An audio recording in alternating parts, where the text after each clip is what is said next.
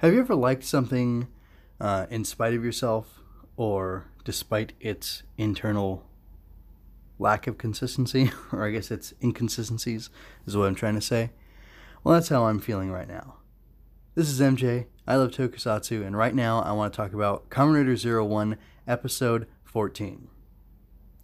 So, in Kamen 14 of Zero One, we get to see two big new things. Uh, the first I'm going to talk about is the uh, Dodo Force Riser. Yeah, I guess that's the way you'd, you'd use it. The Dodo Force Rise uh, Rider.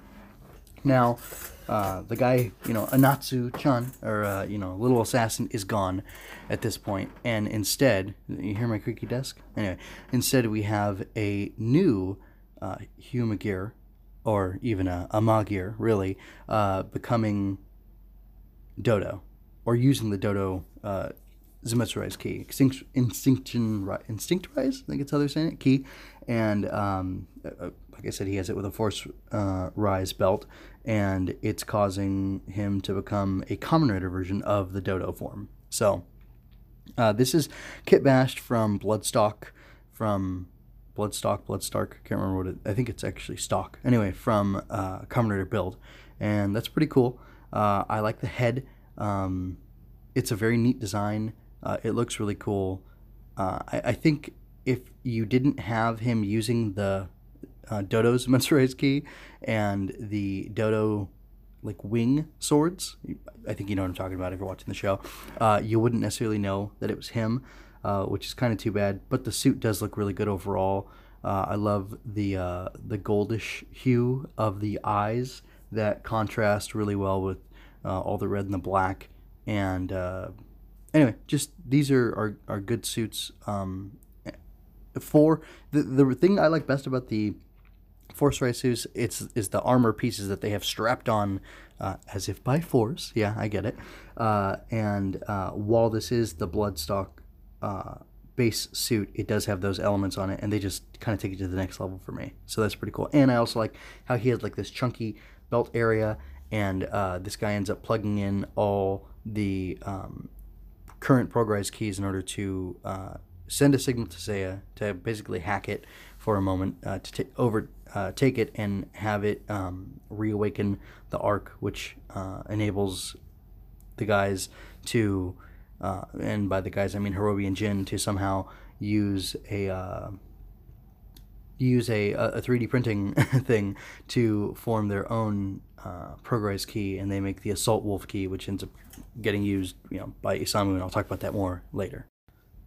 As is common in this type of media, the uh, Dodo Force Rise is too strong for just one rider to take because uh, he's new. So uh, we get Isamu and Aruto teaming up against him to defeat him, and it's a very hard fought battle. He gets to be really cool, very uh, powerful, uh, and that's a lot of fun to see. Uh, he even, I would say, he basically defeats them too.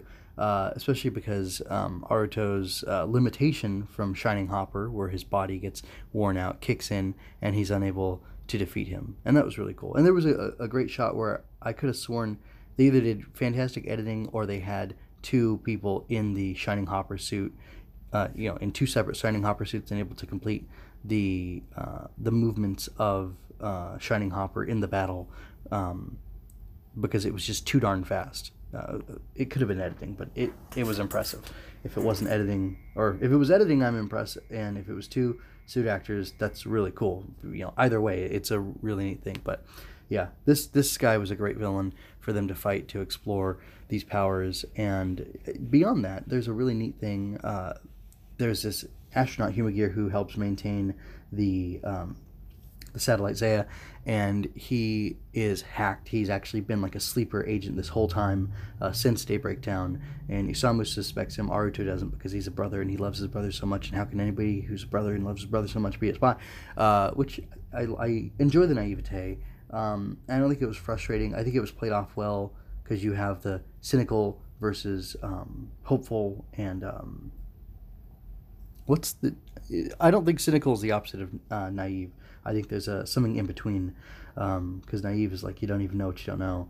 uh, versus like having goodwill towards people and being open to goodness uh, is something different. And I think that's what Aruto embodies. And it was really um, this this played better for me than uh, the turn of Ikazuchi, which he had a different name, but the Metsubo Jinrai guys, Jin specifically, calls him Ikazuchi, which means thunder, and the guy's always talking about bringing down the thunder on people. Uh, anyway, um, he, uh, he, there was something interesting about him.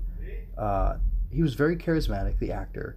Uh, the attitude and the personality that they gave the Humagear um, was really cool, and he like resisted or it seemed like he was resisting being hacked by Jin, even though it turns out Jin was actually just adding something to his code.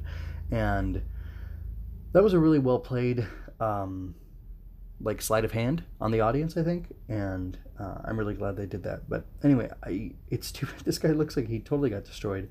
I doubt they'll be able to bring him back, but it looks like they're going to keep do, using that um, Dodo uh, Force Riser um, suit. Or I would, just, I would think they're still using the suit. Maybe they kit bashed it from Bloodstock because they wanted something that looked cool, fast, and if it wasn't going to be used that much, you know, you don't want to invest that much money in, in making the suit. I, I get that. Um, but I kind of envision them uh, putting this, uh, the Dodo key, and the Force Riser belt looks like, where did they get them? I guess, did they make them on their own, like by hand, or did they 3D print them? Because I thought they couldn't 3D print until now. That's kind of weird. Hmm anyway, that's something to look into in the future. But I hope we get to see that uh, Dodo Force Rise uh, rider in the future. I just want to remind everybody that though uh, Metsubo Jinrai may not have a 3D printer just yet for making the keys or whatever, uh, they do have a butt because butts are essential to understanding humanity and uh, reaching singularity, and I think they know that. I was really surprised that we got Assault Wolf this episode. I had seen scans, whether they be leaked or legitimate or whatever, and I knew it was coming uh, at some point, but just this soon in the show uh, kind of shocked me. Um, it's kind of fun that Isamu steals it from, I mean, that's kind of his whole thing. Uh, he, it's ironic. He has the philosophy of the Metsubo Jinrai guys, which is if he wants something, he takes it and he, you know, rips it open, breaks it open, hacks it, if you will, if you must, and uh, claims it for himself uh, even though he has no uh, you know rightful claim to it. Um, kind of interesting. I, I, like I like that character parallel, but the suit looks really great. Um, I wouldn't have minded if it was the original thing that he had. I find it funny that he has like an ARC logo symbol on his chest, even though he hates you know the ARC and the uh, you know Humagear, who on uh, the Daybreak Incident Day 12 years ago, you know, caused all this pain to him and stuff. And uh, anyway, it was cool. It was a great fight between um, Assault Wolf and uh, Dodo. Um, and I really enjoyed it. And uh, I don't know, we'll see where they go with that in the future. I could just talk about how cool it looked um, and all the great suit acting that they did in it, and uh, you know, but I won't because you saw it probably, and you know how great it was, and I'll just say it was great. I want to close out kind of uh, equivocating, kind of arguing with myself about Assault Wolf and Isamu and the fact that he gets the uh, classic Hiroshi Fujioka. I mean, um, uh, Takeshi Hongo lines on his faces when he's using Assault Wolf. And I was kind of bugged about that at first because I think that should be reserved for very special characters. Probably um, somebody who is the main writer of the show who is strictly a heroic writer because Wally Samu has shown restraint and not, you know, murdered a Humagear in the past when he could have, but shouldn't have, but he could have gotten away with it if he wanted to. Um, he still doesn't feel like Hongo to me at all. Hongo was hurt by uh, Shocker, but he kept some positivity to him, whereas Isamu is scarred, much like the lines on his face. The, the lines uh, in the manga um, are surgical scars from Hongo being modified by Shocker after he was uh, abducted and, and you know, worked on, turned into a cyborg. Um, and I like the idea of human writers getting that sort of thing, like Wataru um, in Kiva. That made a lot of sense to me. Um, he's the only one who I can think of that I like when they did it with him.